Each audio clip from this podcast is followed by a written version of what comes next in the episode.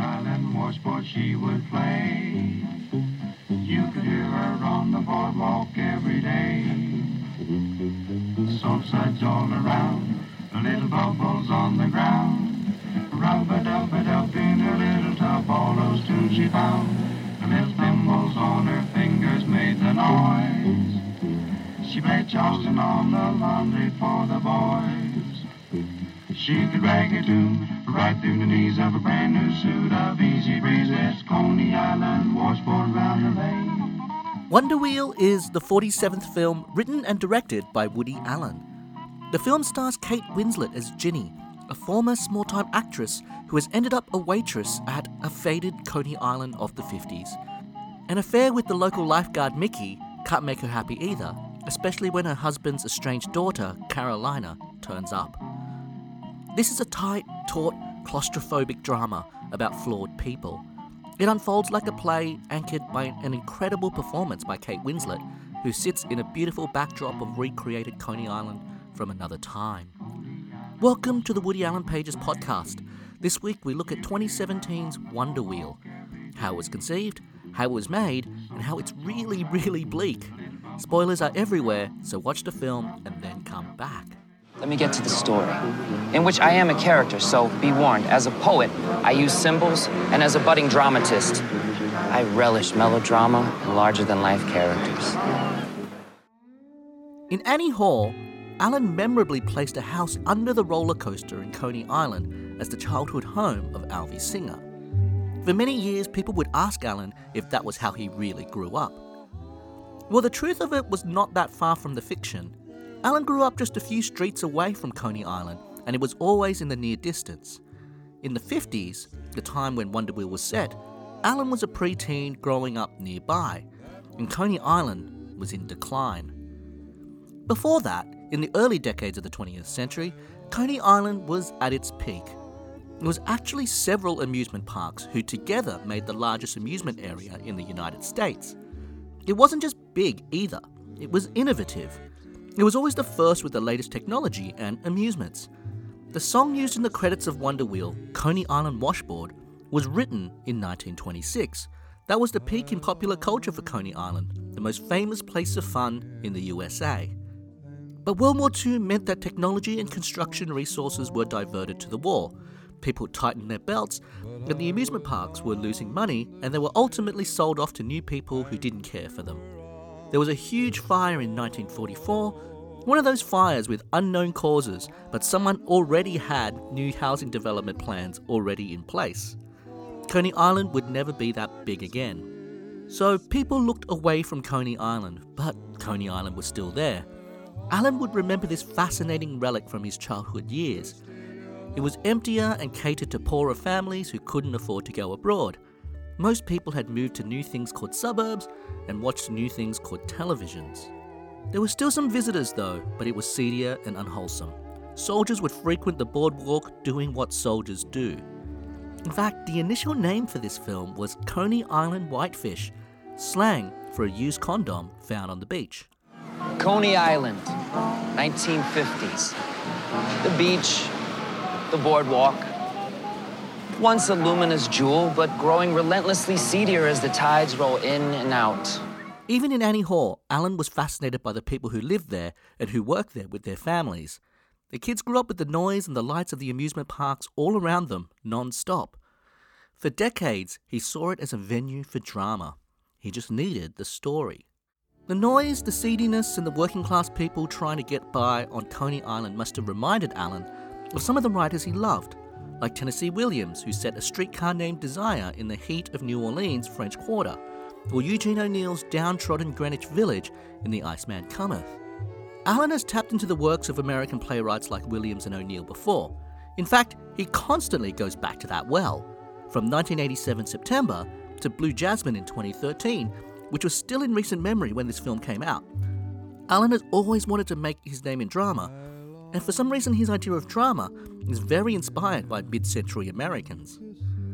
There's a lot of great works that came out of Eugene O'Neill and his cohorts. You could say a lot about them, but you couldn't say that they were funny. Their greatest works were tragedies, and they were utterly bleak. Taking that approach here, Allen creates, maybe, his bleakest film. It's obviously a book. Open it. The plays of Eugene O'Neill. You'll like them. They're dark. And he really knew the score. No human nature in existence. I once acted. After almost 50 films and spending decades trying to live down the reputation of being just a comic writer, Allen hits us with pure, undiluted tragedy. At the heart of the story is Ginny. It is her tragedy that we see play out. I don't think we are supposed to like Ginny, but I do pity her. Her life is hard. She has a low paying job, an unhappy marriage, and a son who is lighting fires. Some of that is not her fault, but some of it is. As we learn during the course of the film, her infidelity and little lies have led her to this place. I like that Allen makes her troubles individually quite small. Like her husband Humpty being a drunk is frustrating, but not the worst. Living with noise outside your window all the time is awful, but not a disaster. Even her son Richie is essentially just a bit weird and getting help. The effect is that this home feels like it's always set to explode.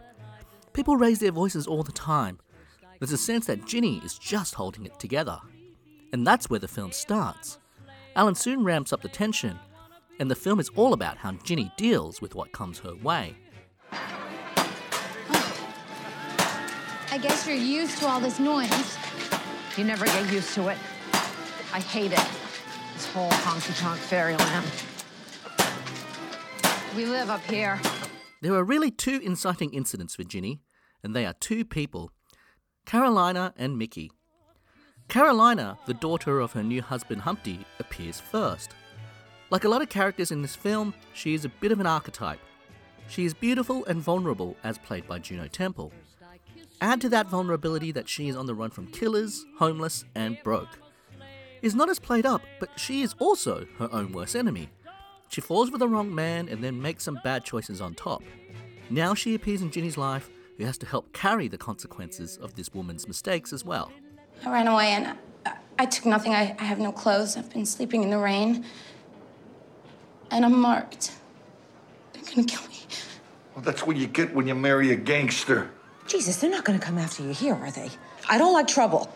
Do you hear what I'm saying? They're gonna kill me. There's a young kid here. This is not our problem. All right, all right, all right, knock it off. Carolina doesn't plan to steal any of the attention away from Ginny, but she does it naturally. Allen makes it hard for Humpty to turn away from his daughter in need. It also doesn't help that Ginny has long given up on giving Humpty the companionship that he needs. She doesn't go out with him and treats him coldly. And of course, Humpty's energies go to the person who loves him and needs him. Jesus, Humpty, you sound so happy tonight. What happened? Your number come in? Better than my number came in. My ship came home. Carolina takes her husband's attention. She also takes a job in the same place as Ginny and literally wears the same clothes. Later, when Ginny needs money, Humpty is saving it for Carolina. She's also going to school to try and not be a waitress, which is Ginny's dream. Carolina has taken Ginny's husband, money, and future. And then she goes one further when she becomes a rival for Ginny when it comes to Mickey. Jesus Christ, I can't believe Carolina's gonna wind up a waitress. Thank God Shirley's in her grave. What about me winding up a waitress? It's not what I had in mind either. Hey, Mickey is a lifeguard, but he's an amateur writer. Ginny has met him by chance and they begin an affair. He is also our narrator, and we see the story through his eyes. That our main character Ginny is not our narrator is not conventional, but there is plenty of precedent. Like in the celebrated Tennessee Williams play, The Glass Menagerie, the narrator is part of the action yet stands apart from it. So too does Mickey, who is the first voice we hear, but doesn't really enter the story until about 20 minutes in. But Mickey is a bit of a schlub. He's not some glamorous leading man who we feel will sweep in and change lives. Yes, he's handsome pop star Justin Timberlake, but Allen doesn't frame him as a classic leading man. We first judge him because of Ginny. They meet when Ginny is walking along the beach contemplating suicide. Mickey kind of saves her, but he gives her some attention and listens to her story. They begin an affair, but it's not a beautiful romance. It's rough and desperate sex on the beach. There's no glamour here. I wonder if Mickey is supposed to be one of those handsome but unreliable leading men, a role someone like Tony Curtis or Kirk Douglas might have played in the past. because Mickey has some natural charisma, but he's still a bit of a loser. He's another nobody here in Coney Island. He also takes no responsibility for his role in the story when his attentions turn to Carolina. He knows that Ginny will get hurt. He promised to Ginny he's not interested, but of course, he is. There's a lovely moment when Mickey picks up Carolina in the rain and he asks her to go to coffee, but she wants to go to work. Just a throwaway line, but it shows that Mickey is already wanting Carolina's time. Carolina! Ah. Come on, get in! Oh. Thank you. God, I was getting soaked. Let me buy you a cup of coffee. I can't. I'll be late for work. I'll get you as close to the boardwalk as I can. Okay. Ginny reacts badly. Things go wrong in Ginny's life, and she has this tragic ability to make it worse. It starts small. Ginny tries to push Mickey away from Carolina by telling him about how she is wanted by the mob. It only serves to make Mickey more interested. Ginny then ruins a date with Mickey by complaining about Carolina, driving a distance between them. Sure, Mickey was already pulling away, but with Mickey, you get the sense that if it wasn't Carolina, it would be someone else. But then Allen subverts the blame on Mickey with the scenes with the watch. By the second half of the film, there are a few moments of oh god, oh god. We see this train crash about to happen, and for me, one of the key ones is the watch. We know that Ginny needs money. It comes up in a standalone scene. Ginny asks Humpty for money and that there is money hidden away in the house set aside for Carolina's dreams. And by then, Ginny has already turned on Mickey. She's suspicious, jealous, and resentful. Nothing's happened to be jealous of. I was hoping we might have a future together. Yes, I know. I, I told you we'd talk about it when the time comes. If you told her she had a beautiful face, what the hell is, is she supposed to think? What the hell am I supposed to think? Hey, we were sitting in the car on a rainy day. That light would have looked soft on any woman. You know what? This conversation is starting to take a crazy turn. I've become consumed with jealousy. What she does in the face of all this is to steal Humpty's money to buy a watch for Mickey. What's great about the writing is that we see it all play out. Ginny steals the money. We hear she's getting it engraved. We know it's a mistake already. Then, in the scene when she gives Mickey the watch and he's breaking up with her, Allen delivers the kicker. It's a $500 watch. Ginny was begging for $10 a few scenes ago. $500 in 1950 money is well over $5,000 today. Hell, $500 in today's money for a watch sounds like a lot. It's engraved so she can't return it. Allen allows the audience to work out how bad it all is. No one has to say it. And then she carelessly throws the watch onto the beach anyway. What is that? I got you a present. No. Here.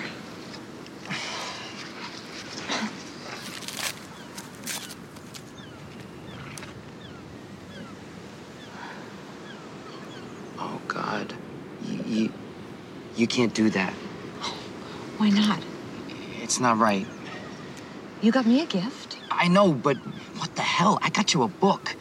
This is it's it's much too expensive. I can't accept this. How would you know it's so expensive? I've inquired about this watch. I was with you. Ginny, okay. This is a $500 watch. But you always wanted this watch. Yes, but it's much too extravagant. You can't afford this. That's my business. Even if you could, it's much too extravagant given Given what? Given given what? it's too much to spend on me. You, you shouldn't be getting me jewelry. This is Ginny's problem her loneliness, her expectations, and her passion. And as much as Mickey is being awful, all we do is think that Ginny has gone too far and ruined it. We also find out that this has happened to her in the past. She cheated on her first husband who left her, and Humpty's friends seem to believe that Ginny has tricked Humpty into marriage, pretending to be something she is not. Kind of like the emotional trap of buying someone a $500 watch. Your wife don't like to go fishing anymore, Humpty. Yeah. She never really liked it. She made like she liked it. to get me on the hook. I was the fish. The breakup with Mickey leads to one of the best scenes in the film a two and a half minute uncut bit of chaos as Ginny returns home to face Humpty as Carolina returns home before leaving on a date with Mickey. When Mickey's name is mentioned by Carolina, it is another stab at Ginny and another big moment for us watching on. There's an added bit of detail that Carolina will treat Mickey to dinner because it's his birthday. Ginny just had a fight about money, and Carolina's about to buy her lover some dinner. I knew you had a bottle. I knew it. I'm late. I'm such a scatterbrain. I have a date and I forgot my wallet. Uh, I'm meeting Mickey and I found this great pizza place. It's his birthday, so I'm treating. You, what, you, you're going with Mickey? Don't look so stunned. You introduced me to him, remember? If he breaks my heart, you're to blame. I know you warned me, but I think he likes me and is sincere. Not that anything's happened yet, but I'm hoping tonight's the night. Yes. The gotta biggest go. scream at the screen moment is, of course, Ginny's telephone call. Allen has been building up to this moment. I would say that without this moment, Allen wouldn't even have a film. It's 80 minutes into this 100 minute film when we finally learn what this is all about. With the weight of everything on Ginny, she makes a terrible choice. She sees the gangsters on the boardwalk and she knows where they're going. Allen writes it so Ginny is given every opportunity. She makes the call and gets through. All she has to do is say a few words. But she doesn't. And when she doesn't, we all know what will happen. It's exactly what does happen. Carolina is later killed. What?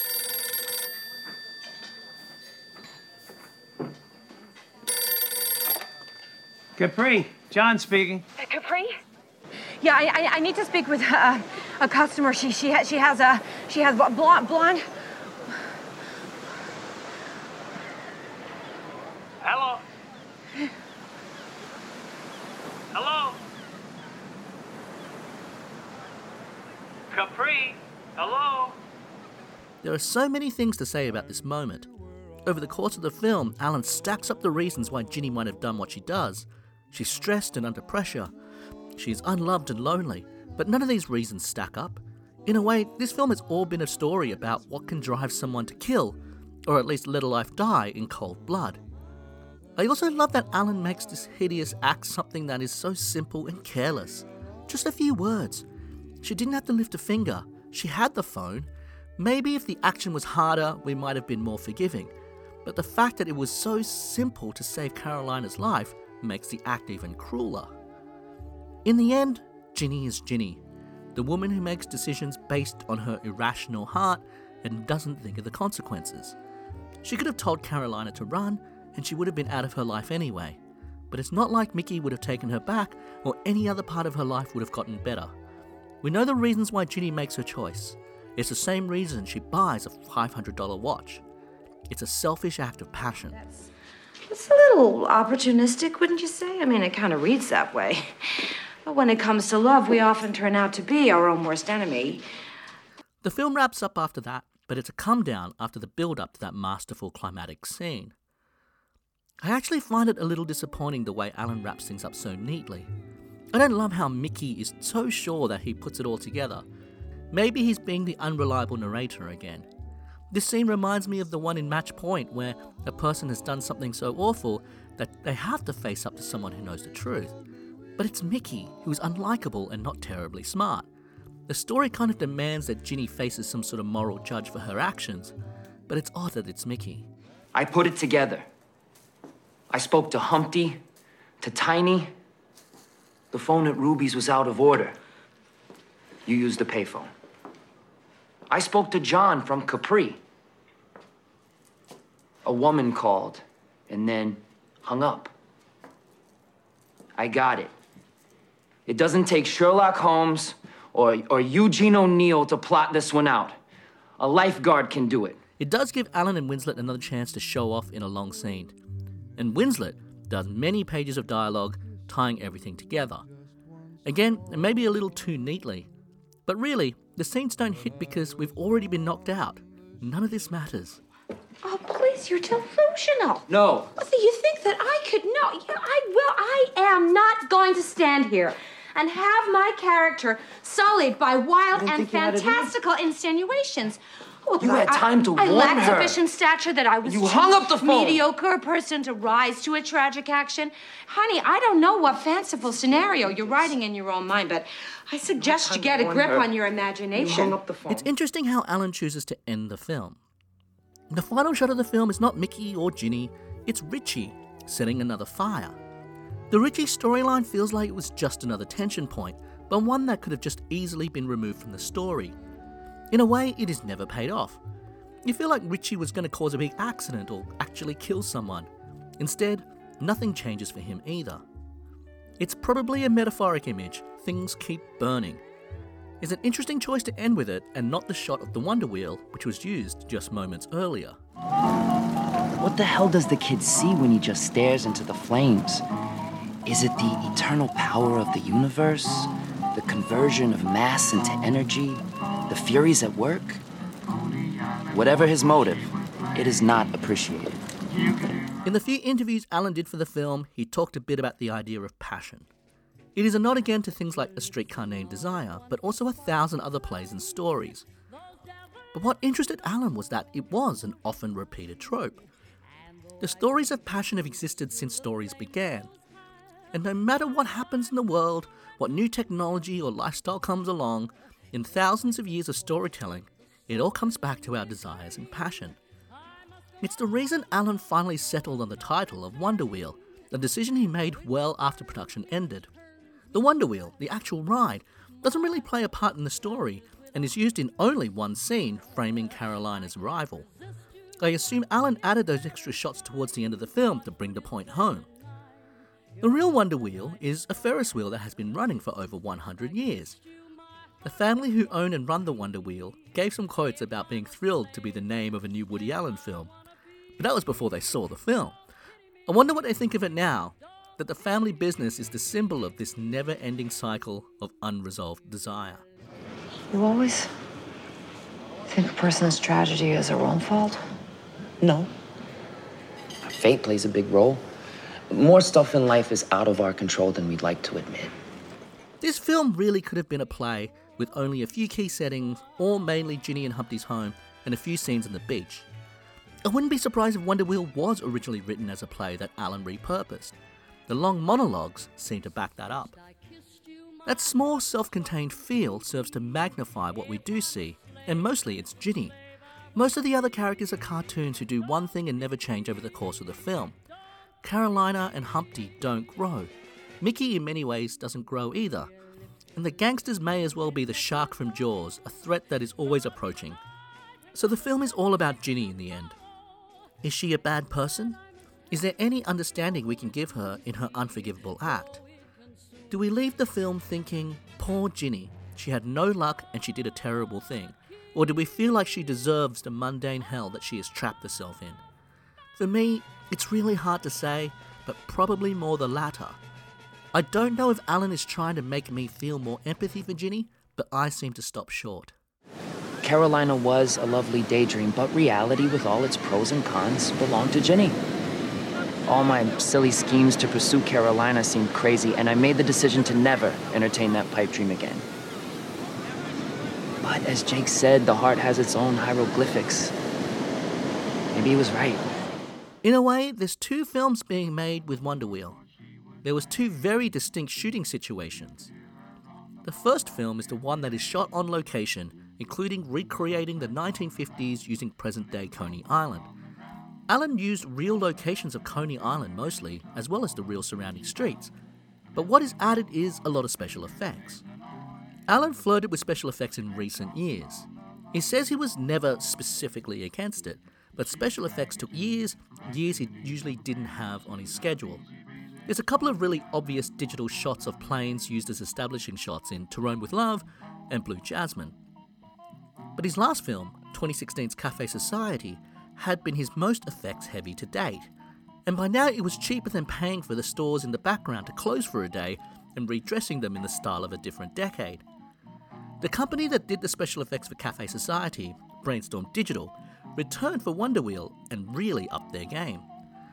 I imagine being able to recreate a faithful Coney Island in 1950 on a Woody Allen budget is the reason this film exists at all. We need an extra $10 a week. Don't look at me, you see how business is. Well, don't look at me either. The opening shot of Wonder Wheel is where it's most visible. The beach is real, and Justin Timberlake is real. Most of the rest is digital magic.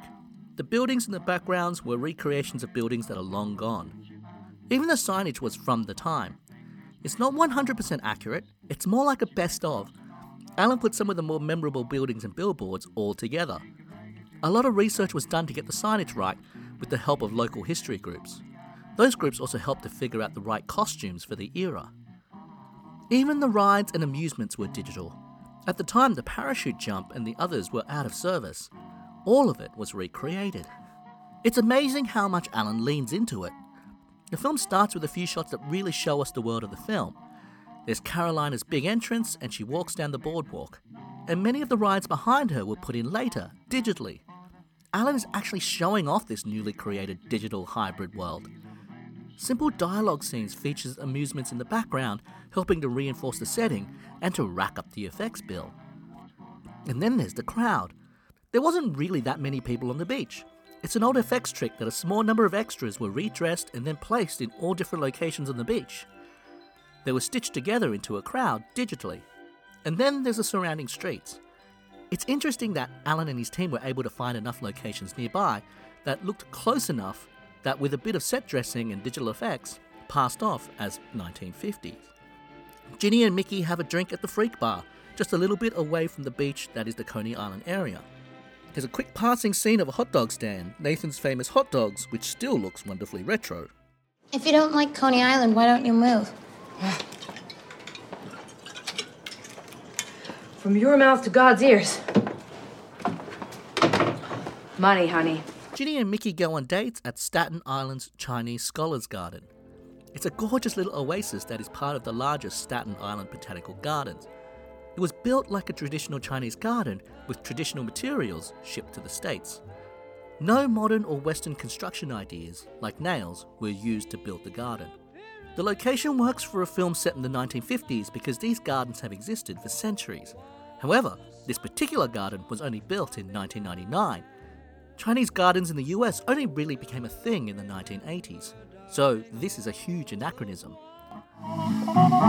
These beautiful gardens. How do you find these places? But the second filming situation was the part of the shooting that was done in the studio. Allen used Silvercup Studios in Queens, a studio that he last used in the Purple Rose of Cairo. Ginny and Humpty's home was a set. The amusement park we see outside the window was green screen and more digital effects. The studio shooting is where many of the film's long scenes take place. It is there that Allen and his team had the control to execute these long scenes. The mix of soundstage and digital worked so well that I was convinced the scenes under the boardwalk were also a studio. The sky seemed too perfect, the lighting was too dramatic, and they kept returning to the location.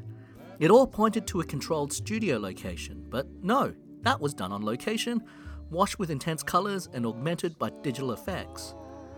All these effects actually served to make this one of the most expensive Allen films ever. It far exceeded Allen's usual budget, and it was one of the reasons he gave the film to Amazon after resisting their advances for so long. Amazon were happy to prop up the extra cash. The film is still so recent that Allen hasn't really made anything since that required this much special effects. It remains to be seen if Allen will ever come back to this world, or if this is the period where he tried it and he doesn't come back. There's certainly plenty of independent cinema made on lesser budgets that uses a bit of special effects here and there. Allen loves long scenes and has filled his film with many scenes that run for two or three minutes without a cut. This is a huge contrast to the average cut of five seconds in modern Hollywood cinema. That scene in the flat before Carolina goes on a date with Mickey is the most showy. The camera darts from room to room. We follow several different characters. These scenes in one location add to the tension and makes it feel even more like a play. Some of Allen's dramas, like Another Woman or Cassandra's Dream or others, have sometimes been criticised for being slow moving. This is more apparent because Allen's comedies are usually so fast moving and are 100 words a minute joke fests. So it's nice that this film is actually really quite pacey. It adds to the visceral quality. It is a little relentless, and at times you actually want a break. You want to rest from something else going wrong. Instead, it's death by a thousand unrelenting cuts. I'm, I'm sorry if I upset you. It's a lot to take in. All of this is helped when your cinematographer is Vittorio Storaro. He worked on Cafe Society and returned for this, his second film with Allen. And this time he was more willing to ask for what he wanted, and Allen was happy to give it to him. Storaro has his distinct style, but he often starts with references. On this film, he looked at American paintings from the period, in particular 50s painter Norman Rockwell. Rockwell painted these bright slices of American life. They were lovely, they're very much on the surface. Storaro wanted to recreate that feel on film, a surface shine that didn't hold up behind closed doors. So the sound and activity of the park was bright, but home and insides are dark and quiet. The other idea from Vittorio was intense colour. Allen has a colour scheme that he prefers, and usually he pushes his cinematographers a certain way. Storaro pushed back with a stronger idea. He wanted to use colour to reflect character and tell story. Like with a music score where major characters get their own themes, major characters would get their own colours. Ginny is orange and reds. It's a colour that is in her room in several scenes. The light comes in as bright red. Carolina, in contrast, is blue. The scenes where she is in a class seem to belong in a completely different film because they are so overtly blue. When we see her on a date with Mickey, Mickey is lit so blue he's almost a smurf. The lighting culminates in a scene in Ginny's bedroom where Carolina confesses to Ginny that she has feelings for Mickey. The room starts hot and red, Ginny's colour, but when Carolina walks in, there are streaks of blue, and by the end of the scene, the whole room is blue. Carolina has won. Calm down, Ginny. They're leaving. I know him. And I know him well enough to know you're not his type. And he, honey, he's taken. He's not free. Okay. That's why I asked you. But it's not just the colour, there's also the lack of colour. There's scenes indoors, especially in Ginny's home, where there is intense shadows everywhere. Especially in a few scenes in Ginny's bedroom, the effect is almost all silhouette. Everything just looks incredible and way more interesting than it needs to be. Kate Winslet had wanted to work with Woody Allen for many years. Her mother was a big Woody Allen fan and they watched the films together. Winslet was cast and all set to star in Match Point over a decade earlier, but pulled out with weeks to spare, citing exhaustion. She was replaced by Scarlett Johansson, so it all worked out, but Allen promised to work with Winslet again. Allen, for his part, always professed to be a big fan of Winslet. I can't imagine she didn't cross his mind when thinking of roles like Jasmine in Blue Jasmine or Sally in You Will Meet a Tall Dark Stranger. Winslet gets the role of a lifetime here. She gets to play this hugely complicated and conflicted character who gets all the great lines and all the big emotions. She raved about being given such a rewarding role. It was someone I loved. A drummer whose rhythm pulsated with life. And we married and had a child, and he adored me. And yet, uh, yet I couldn't resist the beautiful young man in the cast who played Marchbanks. God, he wasn't even the leading man, but he, but he kissed me on stage every night, and I started looking forward to those kisses, and, and uh, I wound up in his bed, and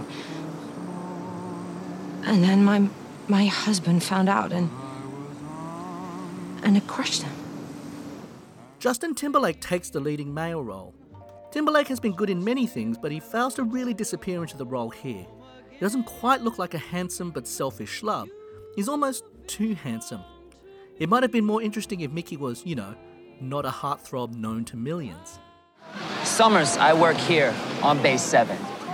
Comes the fall, I'm a student at New York University going for my master's in European drama.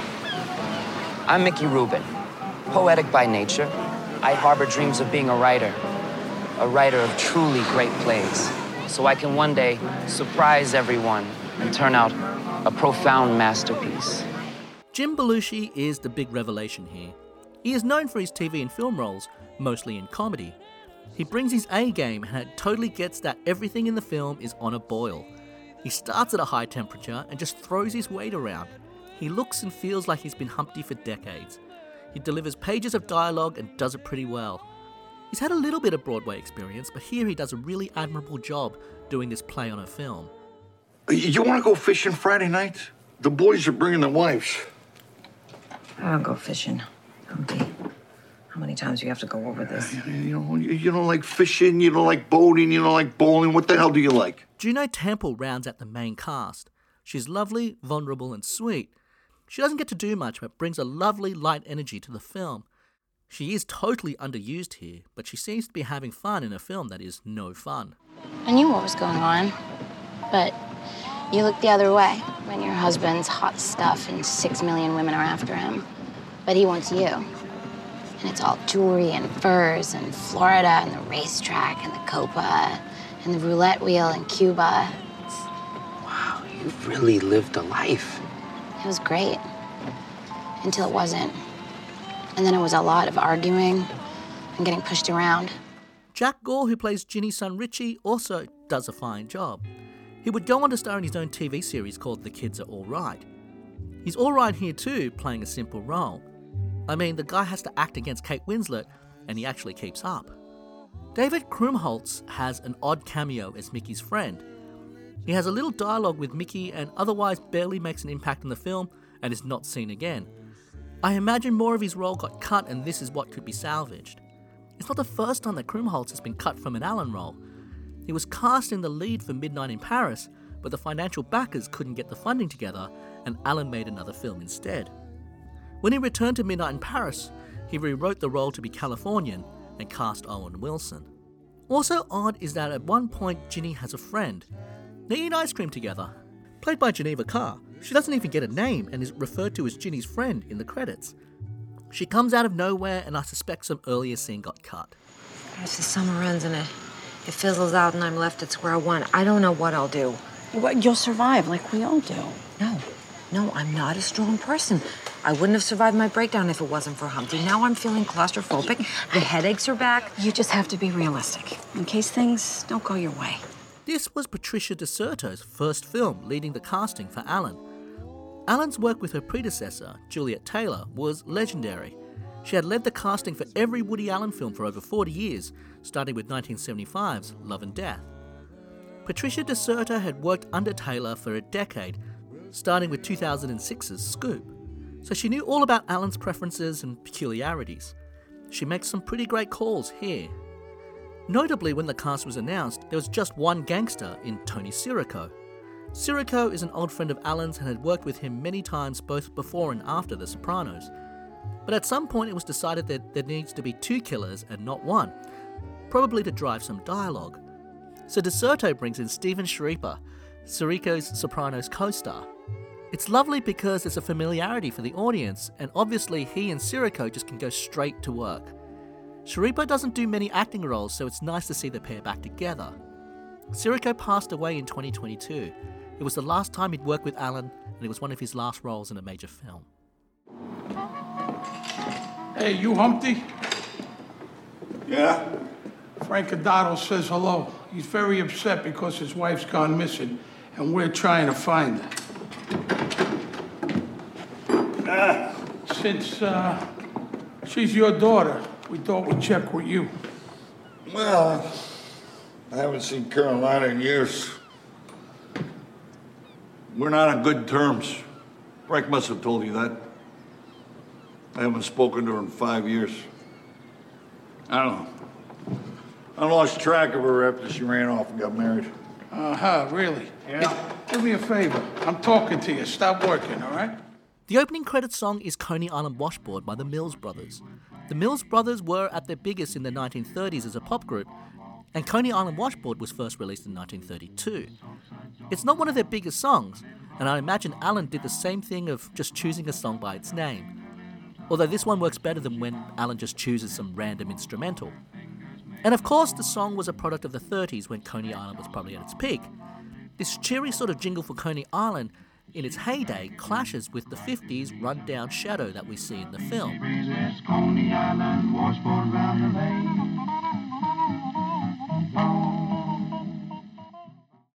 Another song fits better with the era.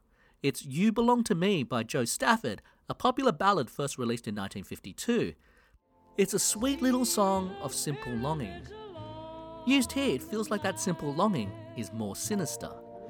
Allen used the song in the film's trailer, and it feels more appropriate as the theme to this film. Just remember, darling, all the while you belong to me. Another song from the 50s is heard Harbour Lights by the Sammy Kaye Orchestra. and both You Belong to Me and Harbour Lights hit number one in the Billboard charts. In a way, it's Allen using pop hits. There's music and noise in the background from the amusements, but on the whole, that's most of the music, and no soundtrack for the film was released. You belong to me. I'll be so alone Wonder Wheel was released on the 1st of December 2017 in the US, following a premiere at the New York Film Festival a couple of months earlier. Amazon was in love with Woody Allen at this point. They had signed him up for a TV series that had just released in 2016 called Crisis in Six Scenes. They had outbid everyone else to secure the rights for his last film, Cafe Society, and that relationship continued with Wonder Wheel. But look, there's no other way around it. The film's release got wrecking balled by the renewed allegations against Harvey Weinstein and then the huge blowback across the industry, and it engulfed Allen as well. All of it was obviously bullshit, but everyone was running scared and looking for their pitchforks. Winslet did the awards circuit, this strange series of talks and interviews that are focused on the industry because the industry is who votes for these awards. But in the end, she wasn't nominated. The film sort of got dumped out there with very little promotion. It's a real shame. This film deserved better. Allen around this time said a lot about changing the way he works, and he wanted to only make films in New York again, and he wanted to focus on drama more than anything. This was the end of a really solid run of Woody Allen dramas. If you take away the light, magic, in the moonlight, it's a run that consists of Blue Jasmine, Irrational Man, Cafe Society, and Wonder Wheel. Whatever the faults of those individual films, it's a very interesting run of drama. All American, all very character driven, most dealing with big, chewy philosophical questions as well as life and death. Allen has harped on about being a dramatic filmmaker since the late 70s. 40 odd years later, he's finally getting it right and with some consistency. Of that group of later American dramas, Wonder Wheel is the most uncompromising. It is often compared to Blue Jasmine, but it probably has more in common with September or Match Point. The reason to go back to this film is to marvel at the world that Allen and his team have created, or seeing Kate Winslet's performance. It's another reason that this works better as a play. Plays live on when they have great roles because it's a chance to see which new great actor is going to tackle this role. As this film will always be Kate Winslet's performance, I don't know how much I will revisit this film. In the end, I think this film is pretty good, but it's certainly no fun.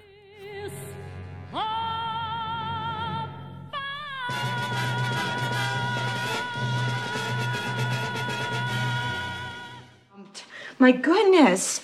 Don't you think you're being a little melodramatic? Here's some fun facts, if there is such a thing, for Wonder Wheel. The film features a special thanks to Marty Ulmer. Marty was a lifeguard at Coney Island in the 50s and shared his memories with the film team, including the specifics of what the lifeguards wore.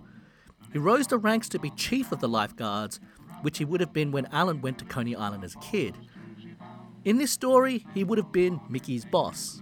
He died just a couple of months before the film came out. The book that sets off Mickey's and Carolina's relationship is called Hamlet and Oedipus. It's a critical analysis of Hamlet through the lens of the Oedipal complex. It was written by Ernest Jones, who also wrote about Sigmund Freud. It's a very high minded book for our characters, and it's an interesting choice on Allen's part. The themes of the film aren't really reflected in the book. Perhaps it's just a book that Allen likes. What is it? Hamlet and Oedipus Yeah. by Ernest Jones. My goodness, that sounds deep. And finally, there is a scene where Mickey mentions his love of Bora Bora. It's the second time that Allen has mentioned the island of Bora Bora in a film. It's also in Everyone Says I Love You, and it's this romantic fantasy place for one of the characters. And once again, for Mickey, it's just the most beautiful place on earth. Now, it sounds exotic and has a rich history, but it's hard for me to think of Woody Allen on an island resort with all that sand and nature. You want to know the best place I ever saw? Where's that? Bora Bora. I heard of it. It's over by Tahiti. Thanks for listening to this episode of the Woody Allen Pages podcast. What do you think of Wonder Wheel? It just never even really got discussed, so I don't actually know how many people feel about this one. So I would really love to hear your thoughts. Email me, woodyallenpages at gmail.com, and the best comments and questions will be in the Q&A episode. And I do read the comments on the website and social media and stuff as well, but email me, go on, that's the best way. So that's it for this short season. It just flew by. There's a break for now as I finish off the last of the season, and we'll be back in, say, December. If you haven't already heard, Woody Allen has a new film that will premiere at the Venice Film Festival this week. It's called Coup de Chance, and we'll cover that release and then we'll get back to the podcast. And it's funny to think, we're only halfway through Woody Allen's filmography. So many great films yet to come. As usual, there's ways to support the podcast. The support for this short season has been incredible. Thanks for the emails, especially you regulars who know who you are. There's links in the podcast description for the Patreon, the tipping service Buy Me a Pony, and links to the books and the store. I won't go on too much about it this time. Of course, leave me that review on Apple Podcasts or wherever you listen to podcasts. Tell a friend and follow me on all the socials at Woody Allen Pages and check out the website at woodyallenpages.com. In a few months, we look at the film that people called the sequel to Annie Hall. Thanks for listening. Oh, God, spare me the bad drama.